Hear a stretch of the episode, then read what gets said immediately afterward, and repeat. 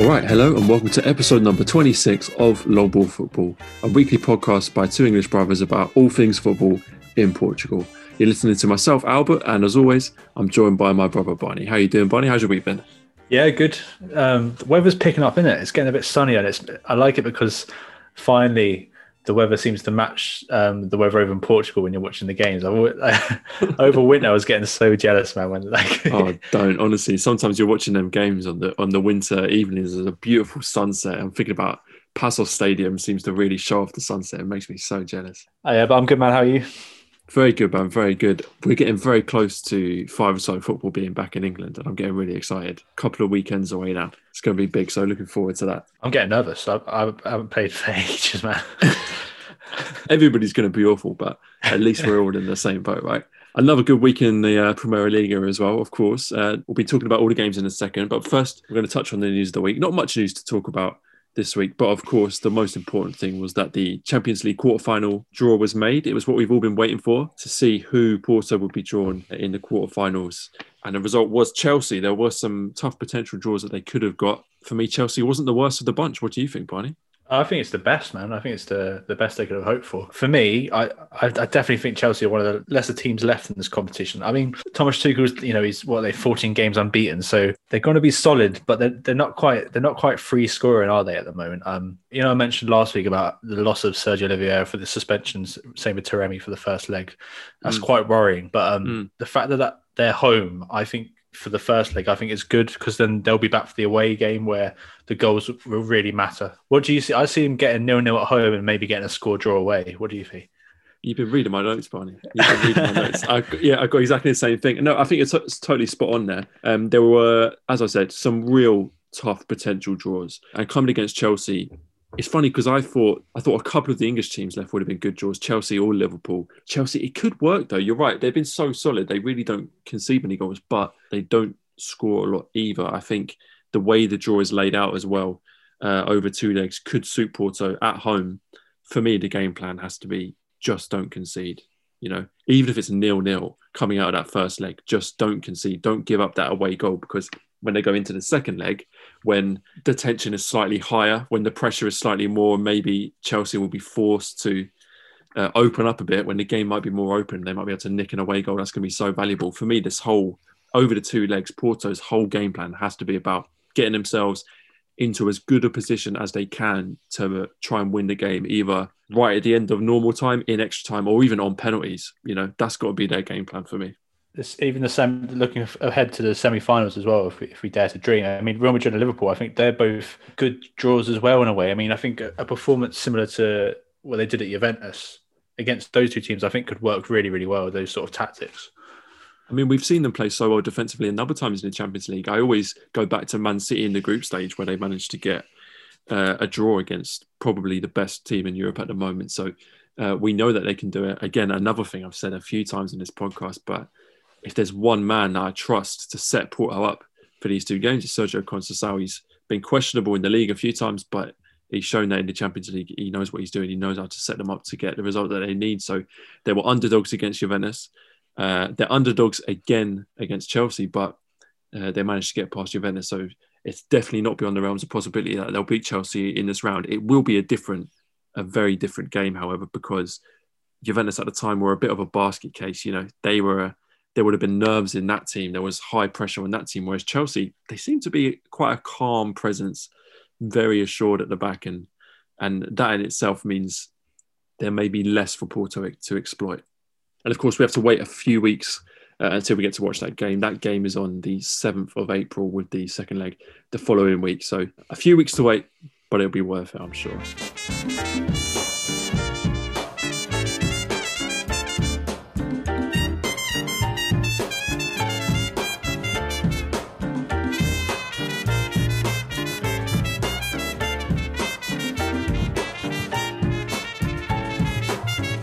Well, let's crack straight on and get into some of the Liga NOS games from the last weekend and where else to start. But the main game of the weekend that was Benfica versus Braga, a good 2 0 win for Benfica against one of the teams that we've praised most in the league this season. And Benfica on a good bit of form, Barney, I think. Four consecutive wins in the league so far, five consecutive clean sheets in the league. Uh, and it's a win that takes them above Braga into third place. Jorge Jesus has made some big calls in the lineup recently as well, which has been significant for me. Five at the back in this game. Went for Verissimo Vertonghen and Otamendi in central defence, with Grimaldo Gonçalves as wing backs. That's a position that I think suits both those players. Darwin dropped to the bench. That's quite a big call. Waldschmidt, of course, recalled to the starting lineup. And JJ seems to have settled on a midfield duo of Weigl and Taarabt. All of this, Barney, I'm getting at is do you think Benfica's team is finally settling down and coming together? Oh, definitely, yeah. And I think I mean, you mentioned going free at the back in this game. I thought that was interesting because we've only really seen them do that in the Europa League, and it was almost as if they were showing Braga quite a lot of respect. And you know, that's all credit to Braga. They've been they've been great this season. But yeah, once again, I think JJ got it right. I think I wanted to talk about Seferovic because it's seven goals in his last six games now, and. Mm.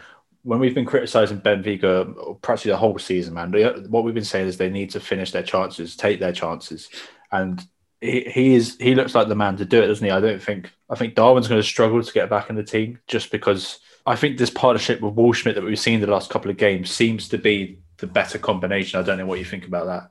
Yeah, totally agree. I don't think I don't think we can see that Darwin and Seferovic partnership up front again this season. It just didn't work. Full stop. It's funny because you see a lot of uh, Benfica fans criticizing Seferovic for not being consistent enough, like not taking all of the chances that he gets. But surely this season just disproves all of that because one, he's the second most top scorer in the league, despite only starting the last five or six games. As you say, seven goals in six games. What's not consistent about that? And even if he doesn't put away every chance that he gets, who cares? He puts away enough, right? he gets the goals that they need and he's winning them uh, the games in this recent patch of form. I think Waldschmidt as well, I said it a couple of weeks ago, I think he's going to be a really important player to get back into that squad. It's funny with the Euro under 21s coming up, I was watching some highlights of when he played for Germany in the Euro under 21s and he looked like such a good player. Let's not forget that he's young as well. You know, this is a mm. guy who came through Germany, the youth system. They've got high hopes for him and he's got great potential. I think he's going to be so important.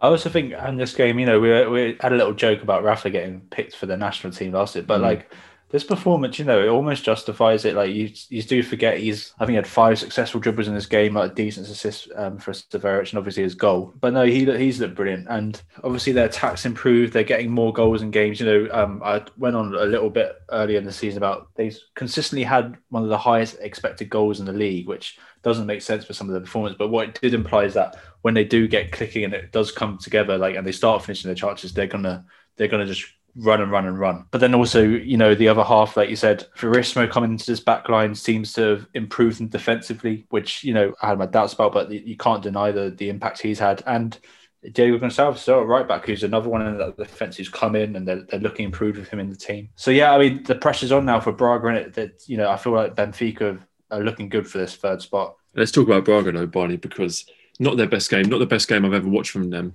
I'm interested on your take on the red card, whether you think it influenced the game, because it would be easy to say that Benfica won against 10 players. But for me, I thought Braga would pour before the card. We were texting throughout this game, and I was saying Braga need to get in this.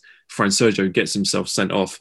I think it was messy from Fransérgio. Two really unnecessary yellow cards uh, which doesn't do his team any favours. They had to play a third of the first half and all of the second half with 10 men. Strangely enough, I think Braga's best spell came immediately after the red card. I think they had a good chance to score, but it just didn't last. Benfica made them pay. I thought Benfica were already playing better, and I think on the whole deserved to win the game. I would and I would have backed them to win the game, even if Braga had 11 men on the pitch. Yeah, I'm inclined to agree with you. I think um, they were looking the better team. I mean, I, I did think the ref completely misread the occasion given you know both yellows for both those fouls. But then you know, they, like you said, they were silly um, fouls to make. The main thing I, I was gutted that Alba I mean, I think it was almost as gutted as Abel Ruiz himself was when he got taken off the pitch because I think Carlos Carvalhal got that wrong. You know, I think he was starting to get into the game. I remember a particular run where he seemed to get past quite a few players, and you know, and he's he's a player who's been improving uh, the second half of the season absolutely and filling in the gap of that Paulinho has left. So yeah, I'm, I'm not sure that was the right decision to take him off because you know he ends up bringing Sporar on later in the game, like to bring a striker back onto the pitch. So yeah, I don't think that was the right call. Interesting one. He was guided when he came off, and I'm not surprised he's definitely, as you say, uh, a much improved player. Yeah, full credit to him. Let's look at the table as well, Barney. All teams played 24 games. As I said, that game sees Benfica leapfrog Braga by one point. Benfica on 51 points, Braga on 50 points. Porto only on 54 points. There's only a three point gap between Benfica and Porto. It's incredibly how these seasons change so quickly, right? A few weeks ago, we thought Benfica would have struggled to make the top three. And now I'm looking at that table thinking, you know, Benfica got outside chance for second at this rate. Whatever happens, those three teams in particular, it's, it's very tight in that area. Yeah, and I think this was a big game for Benfica. You know, ben, Braga obviously going to be one of the harder opponents this season. They they look comfortable against them even the, the, before the te- they went down to ten men. So they've got Porto and Sporting to still play in the running, and you know if this form continues, if this their confidence starts building, because there was definitely a lack of confidence earlier in the season. If that keeps building, you know, I, those two games are going to be absolutely massive. I, you know, Benfica uh, ruining Sporting's unbeaten season could could be on the cards. Could be on the cards. well, with ten games left to play, there's still some fantastic fixtures coming up, including those two derbies. Right, well, let's talk about Sporting versus Vitória Guimarães, a game that ended one 0 uh, and a game that, of course, keeps Sporting at the top of the table by ten points, exactly the result they would have needed. Only one 0 in the end, but for me, could have been a couple more. Tiago Tomás had a goal ruled out. Uh, but the young centre back Inácio, with a great header, got them the goal that they needed in the end, and it's a really important result for them. It was quite a couple of changes to the sporting lineup, wasn't there? Which I was interested to see how that would play out. And you know, Coates being suspended as the big one there, and I liked how um, Amorim put Inácio in the middle. You know, he'd been playing on the right of the free mania, but Luís Neto went back out there and he started nicely and even ended up doing the Coates thing of uh, getting the winner in a slightly tight game. At the moment, after every sporting game, I'm leaning towards them losing or dropping points just because, you know, this run is so ridiculous. And then, and when I saw Vitória's lineup with, you know, with Edwards in, Rochinha and Ruben Lameiras starting, I got, I was getting excited at the beginning of this game, but um, then I remember João Henriques is trying to turn Ruben Lameiras into a left wing back for some bizarre reason. And so then, uh, you know, I knew what the, the result was going to be the end. But yeah, like, I think the, the, main thing, my main takeaway from this was the the players that came in for Sporting really stepping up and uh, putting in some good performances. I think it was all about the the young players this game for me, as you rightly pointed out. Inácio, excellent defensively again. He's looking like a real prospect at centre back. Really nice range of passing as well. Obviously, at the moment he's playing in a back three, so he's getting a lot of protection. But for a young kid, uh, he looks brilliant. Obviously, one of the main players that came in that I think a lot of sporting fans have really been calling for was Daniel Bragança, the young playmaker. Uh, and I think he really made a good claim for staying in that starting lineup. It's one of the first times I've really focused on watching him because I know he's been such a highly rated player amongst sporting fans. Uh, and he was a joy to watch. Honestly, really lovely player to watch. Looks ready to step up and take on influence in that team, which I think is really nice to see. It's important to remember about Daniel Bragança for me, Barney, is that he's 21, you know, so he's not 18. You know, this is not a young kid. So I think at that age, he'll really be looking to start making an impression on the side. And it was really encouraging to see that he was ready to take on some of the responsibility in that midfield. It was the best first half I've seen from Sporting in quite a few games. And I think the fact that he was playing was not a coincidence. He just looks very comfortable, doesn't he, in that team? And I also liked what it did in terms of allowing Pedro Gonçalves to sort of basically play as a second striker alongside Tiago Tomás. I think that um, that worked really well in, in the midfield. And Pe- Pedro Gonçalves hit the bar a couple of times, didn't he? So, yeah, really good first half from Sporting. It definitely could have been more goals. It was.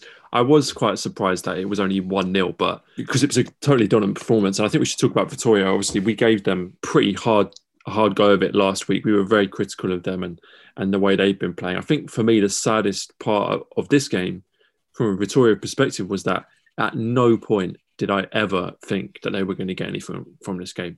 Not before the game, and at no point during the game was I under any illusion that they were uh, that they were going to win or they were even going to get a point out of this. I think it's a really disappointing time for them. I just think their form is is rock bottom.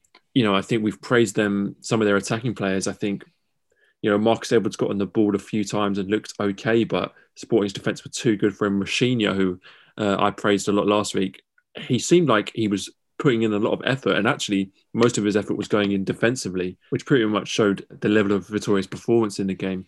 Very disappointing, not the right game for them, coming off the back of a very disappointing run of form. It was going to be very difficult for them to get anything out of the game and get that momentum going into the international break, though, of course, for them, Barney. So, you know, maybe some minutes on the training ground working with the team will be will be good for them. Like you mentioned, we talked about them in great depth last week, but to expand a bit more, like the best thing going for that squad is their attack, and so it was disappointing that they didn't really go for it. You know what I mean? Like I mentioned, Ruben Lameiras has been playing playing the uh, left wing back when you know if they'd been maybe gone with Edward Rashina, Ruben Ramirez just behind the striker, stooping up top. You know, that could have been and really take the game to the Sporting, just try and score a goal or two. You know, but it's just so negative. and it was, it was like you said, there was they just before the game didn't even think they were going to get anything from this. Uh, I do want to ask you a question though, Barney, because I want to ask what you think about Ricardo Quaresma, because I was thinking about him during this game. He's obviously not been in the team recently. He's not been playing, and I'm not quite sure what I make of him. At times, I think maybe he's a bit of a luxury player, and maybe trying to build a team around him is hindering rather than benefiting them.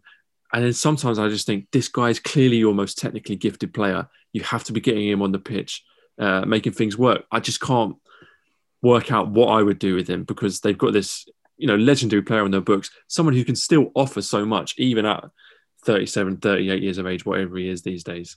And he's not really playing at the moment, and I'm just not sure what they should be doing with him right now. Yeah, I wonder if just simply the fact that if he was to play on that right hand side, you know, up against Nuno Mendes, whether he'd been would have been expected to sort of try and track him, and if that was too much for him at his age, you know, whether that was the decision. But then, you, like Quaresma hasn't got long left, and if you've committed to getting him into the club, you know, you, have got to be using using him while you still can. You know, he's, he's he's not got long left. Yeah, definitely a bit of a conundrum for that Vitória team at the moment. One of many, unfortunately. But there was one positive from a Vitória perspective in this game, Barney, and that was the young defender Andre Amaro, who came in playing on the right side of the defence. I thought he had a very good game, looked pretty solid defensively, a very positive defensive debut from a young man, only 18 years old. So, yeah, that was a positive. And I guess we should talk about the sporting youngster who got on at the end of the game, uh, Dário Essugo. How old is this guy? I think you know exact age. So the commentary team informed us that he was 16 years old when he came on, which was impressive enough. Uh, until I also found out on Twitter later after the game that he's not just 16, he was 16 years and six days old. When Sporting were playing their previous game in the league, he was only 15 years old. He signed his first professional contract at the club earlier in the week. Uh, and it was just wonderful scenes. I mean, when he left the field, he was he was in tears. He was so emotional. And what an incredible moment for a young player, you know? I mean, I think this the the call up was perhaps a reaction to Matheus Nunes getting co- coming down with COVID. You know, they needed a, an extra body in midfield. This just highlights how how light the sporting squad is, you know, and how impressive what they've achieved this season is. The fact that they've got brought, promoted so many youngsters, you know, in, in a in a year of COVID where people are out all the time. I, I, mean, I guess you could say they've been quite fortunate. I feel like they haven't had many big injuries. Yeah, I mean, Amara's dropped in youth. You just, I don't think other managers would be giving these players opportunities. You know, you field for the full 19 rather than give this 16 year old kid a chance. So yeah, credit to Amorim. It's just, it's, I love it, and I wonder if we should invest in the shirt early doors now. Get it in. I like that. Well, let's move on to Porto versus Portimonense, Barney. Ended 2 1 to Porto, and this was a really, really decent game in the end. Not so much in terms of tons of good opportunities created, but it was a real battle between the two teams, which even spilled over to the managers, which I think you're going to touch on in uh, a second. And Porto Portimonense gave Porto a real test for me. They weren't a million miles away from getting a point out of this game. No, they really weren't. And I think you look at Porto's both their goals. You know, they're a little fortunate. Sergio Oliveira sort of involved in both of them. I mean, I wanted to focus on Sergio Oliveira just a little bit more. I know we talk about him a lot, but he's the epitome of someone who puts the work in to get where they are, isn't he? And you hear a lot with old players where they say they've played with youngsters in the youth team where they had an abundance of natural talent, but they didn't have didn't put the work effort in and didn't make it. And I don't mean this in a negative way, but I don't think Sergio Oliveira has that natural talent. I mean, he's just worked and worked and worked and all his best attributes are stuff he's improved himself by putting the hard yards in. His, you know, his stamina, his work rate, the free kicks and set pieces, everything he's been practicing.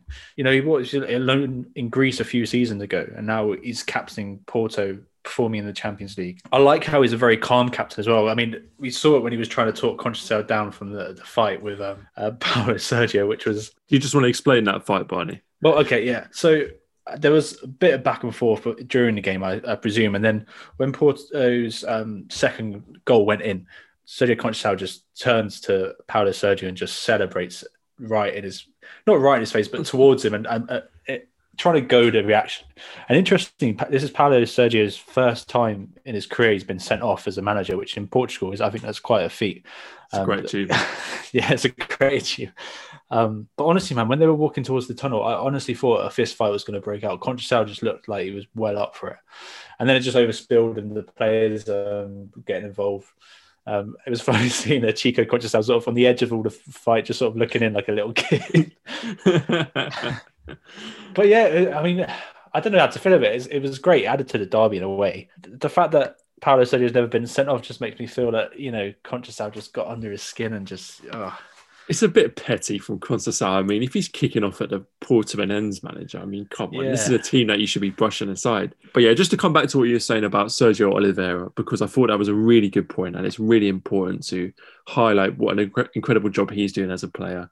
Uh, he's one of the few players in this league that gets called up to the Portugal squad semi regularly. He's captained Porto. He's played so well in the Champions League at the highest level. And, you know, to think that this is a guy who's had loans, as you said, out in Greece, down at lower clubs in Portugal, uh, it's a phenomenal achievement. It's a real great story. And I think he's a real good example for any of those young players coming through about the benefits of working hard uh, and endeavour to a team. I mean, from Portimonense's point of view, I mean, we've we've been sort of focusing on them a little bit recently, and they've they've been putting in some good performances, and they almost got through a couple of times in the break in this game. I thought. There was um that's where the equaliser came on with uh, Bet from Beto um, and Fally bursting through, and Diogo Leite made a brilliant block on uh, Beto, but the ball fell kindly to Fally But if I was being really pernickety, but I thought Diogo Leite was who had come on for Pepe, I think, come off for knock. They were just uh, not taking any chances with Pepe. But I thought he was lucky to stay on the pitch, in my opinion. There was the instance where he just sort of threw a leg backwards lazily almost to try and do some ridiculous touch and it hit Denner in the caught Denner in the face. And then there was a point where a ball was put through uh, to Beto and he would, would have been through on goal and he and Diogo uh, blocked it with his arm. So perhaps Porto were a little fortunate there. But I, mean, at the end of the day, you could say Portman's had the bad luck, but sort of Porto made their own luck, didn't they? I guess. Yeah, no, it, it was a deserved win in my opinion. I thought, yeah, maybe a bit of rustiness from late. I like him. I'm a fan. I think he's a good player. I'd like to see him get a bit of a run of games, but that's not up to me. I thought Sanusi as well had a good game defensively. I mm. thought, which is important because we've seen that he's got a great pace and, and maybe he's one of those defenders who likes getting forward, but perhaps we've been critical of him defensively in the past. So he had a good game. But yeah, uh, some good positives to take from the game for Porto. Professional performance, got the win that they needed, and good result in the end. Well, we should touch on Paços Spani because they had a fantastic result at the weekend 3 0. They beat Moreirense and a very good Moreirense side, I have to say. So, uh, not a result to to overlook. Back to the kind of form we expect from them. They had a couple of dips. A loss against Porto, you could probably understand, but that 3 0 loss against Santa Clara, still in relatively recent memory. So it's really good for them to be getting back to the kind of form we expect to see from them. Yeah, it was, they were just devastating in the first half, wasn't they? Um, absolutely blew Moreirense away. I thought Douglas Tanque looked at his best. Um, Luther Singh and Helder just, yeah, and then, and then you got Bruno Costa behind. Ah, oh, yeah, it was just a, a, a, brilliant, brilliant performance. Yeah, I think this Paços team reminds me in some ways of of the Leicester team that won the Premier League. I'm not saying Paços are going to win the Premier League, by the way. I'm just saying in the same sense that with with Leicester, it was all about the right players just falling into place and that team mm. clicking. And I think it's a very similar thing with this Paços side. The right players, they've got in the right players. The team just clicks. It just works, and when it works, it works really well. Uh, it's exactly what we saw in this game. Luther Singh, exceptional. It's funny because a few players have had their moments for Paços this season. You think about Douglas Tanque has had his moments, Bruno Costa has had his moments, Eustáquio's had his moments, even Luis Carlos had his moment for a couple of games where they were kind of the star man. And I think now is just Luther Singh's moment to be the star man for Paços. I mean, Braga fans will be looking at him thinking they want him back for next season. Paços fans will be thinking they'll be desperate for him to stick around for longer than just his loan. But yeah, he's been absolutely their star man at the moment. Like you mentioned at the top, uh, have been markedly improved recently. You know, they haven't lost that many times this season at all, really. I think, uh, and even more in recent memory, I they got a decent draw with Benfica. And then you think of it as well, but like, you know, we've just touched on the Sporting and Porto, who the, probably their last, both their last two games, you know, have eked out a win by a goal difference. And to see Paços just so easily dispatch of Moreirense 3 0, I, I mean, they perhaps took the foot off the gas in the second half, but you know, it was just another another riveting performance from them. Absolutely, and also when you compare Paços to a team like Vitória Guimarães, who are in that same area that Paços are competing in, absolutely worlds apart at the moment. After this game week, there's currently nine points difference between Vitória in sixth and Paços in fifth, and those two teams are going in completely different directions. So it just goes to show what an incredible uh, season Paços are having. And not only Paços Barney, but Moreirense, as you say, I think they're having a great season. I've done my best to big them up on this podcast. I like Vasco Seabra, the manager. I thought there were high hopes for him at Boavista, didn't work out, but he's taken possibly a quite unglamorous job at Moreirense, that side where people weren't expecting big things, but they're having a good season. They sit in eighth place. They're only two points behind Santa Clara, who had a good season themselves in seventh. And that's the kind of position that they could be aiming for. You know, a good season for them would be overtaking Santa Clara, taking that seventh place for themselves. And look, you know, even sixth place, depending on how bad Vitória's uh, form continues in the rest of the season. But a lot of positives this season from Moreirense. They were well beaten in this game, but I don't think this game will define them. And for anyone who's not watched them much this season, keep an eye on them because I think it's easy for those mid-table teams to go under the radar. But for me, they're one of the better ones. Well, before we wrap up this Primeira Liga roundup, Barney, there's a couple of big games in the relegation battle that we need to touch on. The first, Gil Vicente uh, versus CD Nacional, a game that ended 2 0 to Gil. Not the most high profile game on paper, tucked away on the Friday night, but it was a great match and exactly the type of result that Nacional wanted to avoid. Sadly, leading to the departure of their manager, Luis Freire, who was replaced this week by Manuel Machado. We'll discuss the game in a second, but first, although it seems slightly harsh, to sack a manager who was responsible for getting them into the top flight in the first place. With teams in and around the relegation battle, sacking managers left, right, and centre, and also seeing the benefits from that, you can kind of tell why they've gone for it at this point in the season. Yeah, it, was a real shame. I mean, I think they lost twice um, last season when they got promoted. So, you know, he's done some amazing things. And was he only 35 as well? I was really hopeful at the beginning of the season, but it has been tough. And although this has been a tough season financially for everyone, and you would have think, you know, a team coming up, they'd be in an even worse situation. They did have had some decent loan signings. They definitely improved the squad from last season. So he has had the resources there and it just hasn't clicked since the January transfer window's closed. So yeah, stop something needs to happen. Um, but it is a shame for him. I, I did quite like the guy. So did I. He seemed like a pretty likable character. Let's talk about the game itself, though. I thought actually they did reasonably well, and I thought it was a shame that they lost in many ways because they dominated possession, and not only that, but I thought the players put in a good shift. You know, they were trying pretty hard. Vincent Thill, in particular, we both singled out. He put in the biggest shift I've seen from him this season. Uh, but they got done twice on the counter attack. They looked prone to defensive errors. And in many ways, I think this performance was emblematic of the season they've had so far. It just didn't go right for them. And they lost the derby last week against Maritimo and they lost this game against Gil Vicente. You would have thought when they looked at those two games against fellow relegation battlers, they would have been targeting at least two wins. And so to come out of both those games with nothing is pretty disastrous for their season.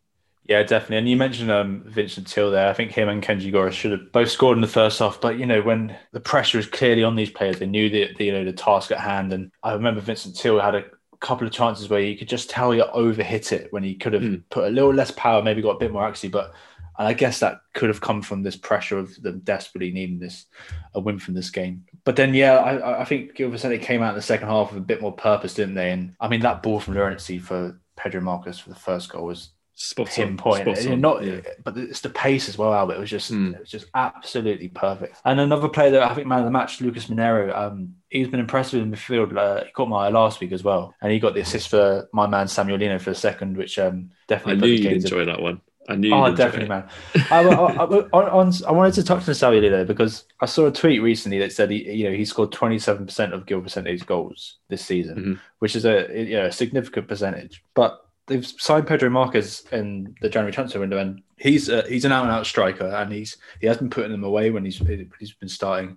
And I just feel like you know, um, Samuel Lino, he's not he's one of those four players where he's not quite the right player to be that number nine, the focal point but he's hmm. also not really a winger. You know what I mean? Like um, mm. plays like I feel like Marcus Rashford fits the bill, uh, even Pedro Gonçalves, where mm. just because of the way Gil Vicente are playing with you know out and out wingers in Fujimoto and Lourency, I'm I'm a bit gutted because I can't see him getting himself back into the starting lineup in this one. For anybody who's listened to the podcast for a little while, will have heard Barney talking about Samuel before, and rightly so because he's a he's a talented young player and he's a young player playing outside of the big three. So we always like to try and highlight those type of players. I think he's had a good season. As you say, he scored a lot of goals, more goals than you would expect, seeing as he doesn't really start every game. I think he's had a good season, can be happy with the work he's done. I think next season will be a big season for him. I'd be interested if he stays at Gil Vicente to really see him try and cement his place in that team and try and start taking on more responsibility for goals and assists. And, you know, he's a young player, he's got time. But yeah, definitely one to keep an eye on, I think. And the last game of the week, Barney, and probably the most remarkable scoreline of the week Famalicão 4, Maritimo nil. Now, I was really, really interested to watch this game in advance of the match, but I really did not see this result coming. Of course, both teams changed their manager very recently, and both teams experienced fantastic turnaround in results and performances under those managers' first games in charge. Maritimo, of course, as we alluded to, won the Madeira derby last week against CD Nacional, and Famalicão got a really hard-earned draw against Braga last week. But Famalicão absolutely blew away Maritimo in this game. I did not see this coming at all. I thought Maritimo were much improved. I was expecting a lot of goals, but a very even game, and we just did not get it. It was funny when we talked about Maritimo last week uh, when Joel Tagueu missed that penalty, I said, Rodrigo Pinho is going to be stepping up to take the next one. What does he do? Steps up to take the next one and misses. So a really bad day at the office. I'm not sure what to make of it. I'm really intrigued to see Maritimo's next game to see wh- which of these two performances was the flash in the pan. I'm hoping it was this one against Famalicão. Yeah, and I think if um, even if Rodrigo Pinho put that penalty away, I don't think the game was going to end with a different result. I think Famalicão just a really confident performance, wasn't it? And I think you saw that in some of the individual passages of play. Ivan Rodriguez for his first goal, you know, just so calm in the box. Um, and he's been a good signing since he's coming from January. And then the striker Anderson Silva, he looks brilliant, and he's he's been at that club a while. I didn't realise, and he's only 23 years old. He took his two goals well, but that's been their problem. But they they haven't scored enough goals at all all season, and you know they changed manager to Silas. He couldn't get them scoring, and now six goals in two games under Ivo Vieira. It's it's looking it's looking good. Got a great stat for you, Barney in Ivo Vieira's two games in charge, Famalicão has scored 25% of their goals for the whole season. Bloody hell, that's 24 games, isn't it? That's, mm. not, that's not bad. Pretty unbelievable when you hear it like that. I mean, you know, we both agreed they did excellent business in the winter transfer window, and it just didn't make sense why they weren't improving. But now the players they brought in are scoring goals, and um, yeah, it's it's a good time. I think. I think they're going to just improve, improve, improve. Well, with ten games to go, this relegation battle is anything but decided. There's going to be so many important games coming up. If you're keeping an eye on the league, we recommend you keep an eye on the bottom end because that's where all the excitement is this season. Of course, the teams go into the international break next weekend, so there's no Primeira Liga next weekend, uh, but we'll be back the following week following the international break.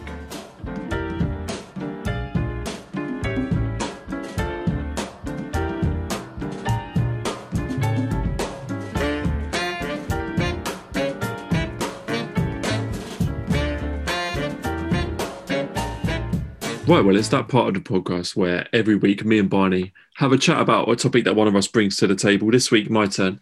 Uh, and I want to talk about transfers, Barney. And this conversation was brought on by the news this week that Tito Corona has a release clause in his contract which reduces by 10 million euros for every season that he's not sold, meaning that his release clause in the summer will go down from 30 million euros to 20 million euros. And that made me think he must be one of the most coveted Liga NOS players available on the transfer market. And so I want to talk to you about which other players you think are going to be the most coveted Liga NOS players in the upcoming summer transfer window. So start with Tito Corona, Barney. Obviously, 20 million euros for a player like that is a fantastic fee. I'm sure there'll be plenty of clubs sniffing around. I wonder, I wonder what kind of teams will come in for him and whether we'll be moving abroad. What do you think?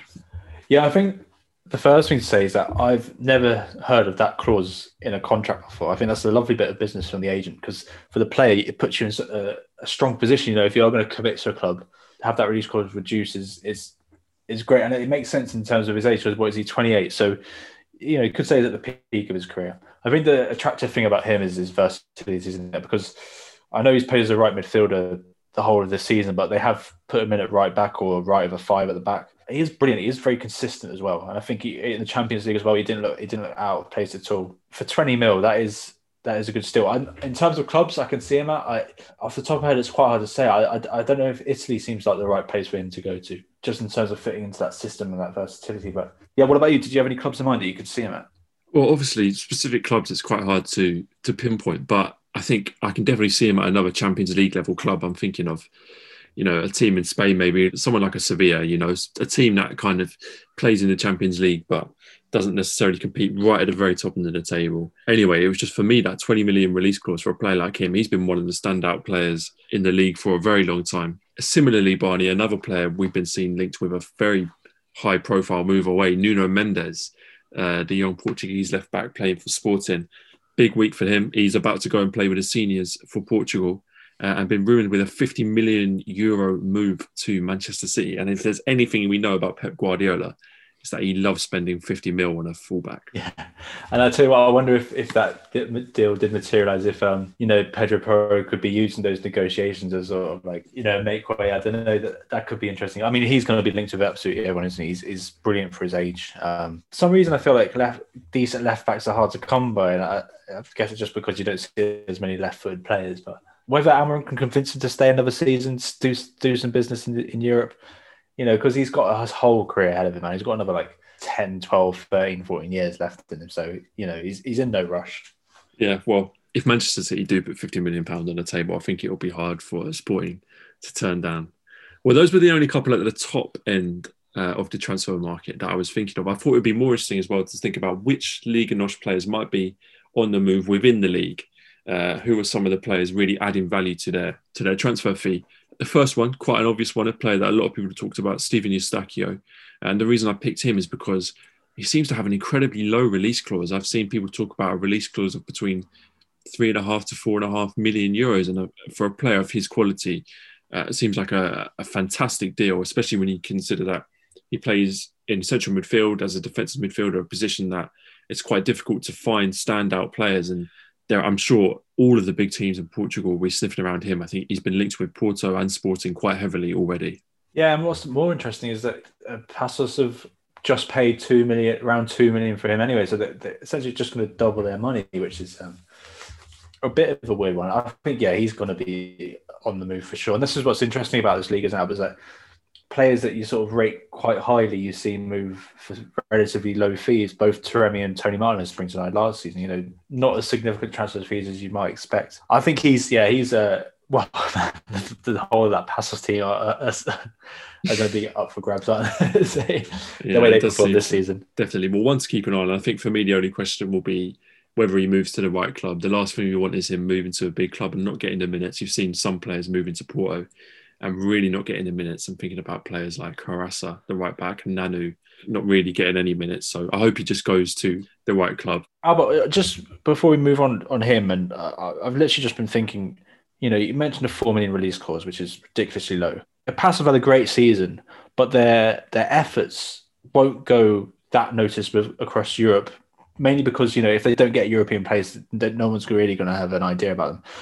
For four million, he could be an absolute steal for some other clubs in Europe's and bigger leagues. And it, it just would be so interesting, wouldn't it? If I don't want to say clubs, you know, in the Premier League, I was like, I, I can't really think of something legitimate, but like, you know, even I don't know if you think the Championship or something like that, but it just seems it seems a shame that it, like you mentioned Nanu, you mentioned uh, Carraça, like if if a Porto or a Sporting do pick him up and don't play him, it just seems like an absolute waste when he could be doing it uh, somewhere else.